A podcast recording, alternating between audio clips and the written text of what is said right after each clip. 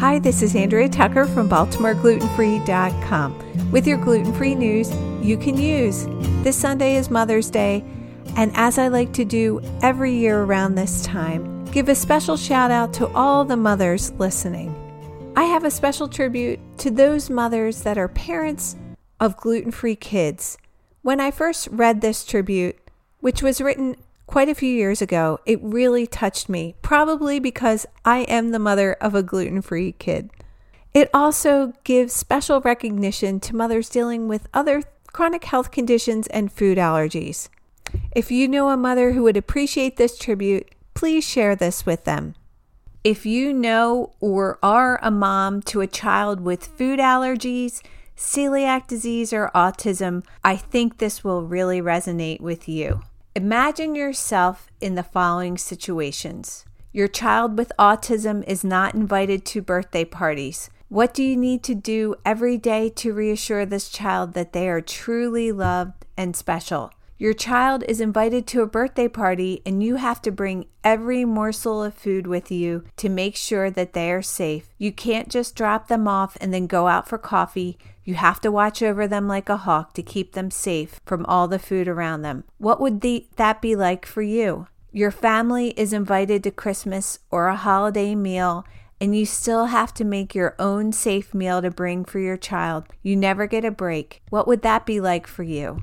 Imagine going on vacation and the additional weeks of prior planning required to order, to find stores where you may be able to find safe food, and trying to find restaurants that could safely feed your child. Imagine coming up empty handed and knowing that when you go on vacation, you'll still need to drive rather than fly so you can bring all your coolers full of safe food with you. Imagine not being able to eat out on vacation. You have to make every single meal at home. So, basic hotels are out of the question. You must rent a full house with a full kitchen. You never get a true vacation. Imagine going to a restaurant that says that they can accommodate your child's allergies and watching them get gravely ill after eating their first bite. For many families, that includes administering epinephrine and an ambulance ride to the hospital and several days in that hospital. You then feel guilty for trusting that restaurant or waiter or chef with your child's life. Imagine reading and inspecting every food label,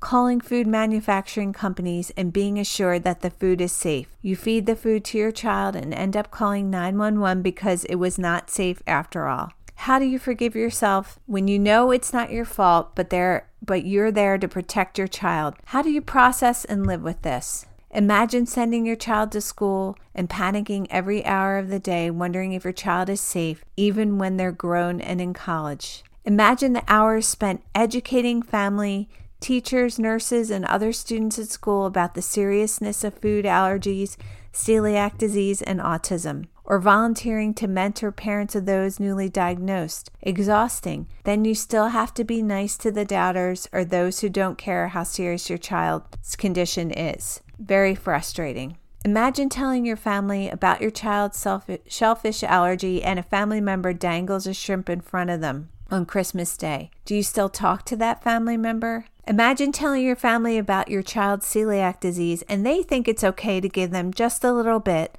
and they say things like, he, she doesn't look sick, or are you sure it was the gluten making them sick? Imagine sitting across from your doctor and hearing them tell you that you have a serious medical condition, and your first thought is, How will I safely feed my food allergy or celiac child while going through this? You know that well meaning neighbors and friends can't bring meals that are safe for your child when you are going through your treatment. These mothers wear a halo and a cape that is invisible to many, but Maureen says not to me. I see the invisible superhero emblem that you display proudly each time your child needs to eat. These mothers are truly superheroes. I'm not saying that I that these moms love their child more than other moms. What I'm saying is that they spend more time actively loving, worrying and preventing tragedy than the average mother. So I wanted to share this with you today and I honor all those who are working so hard to keep their children safe. I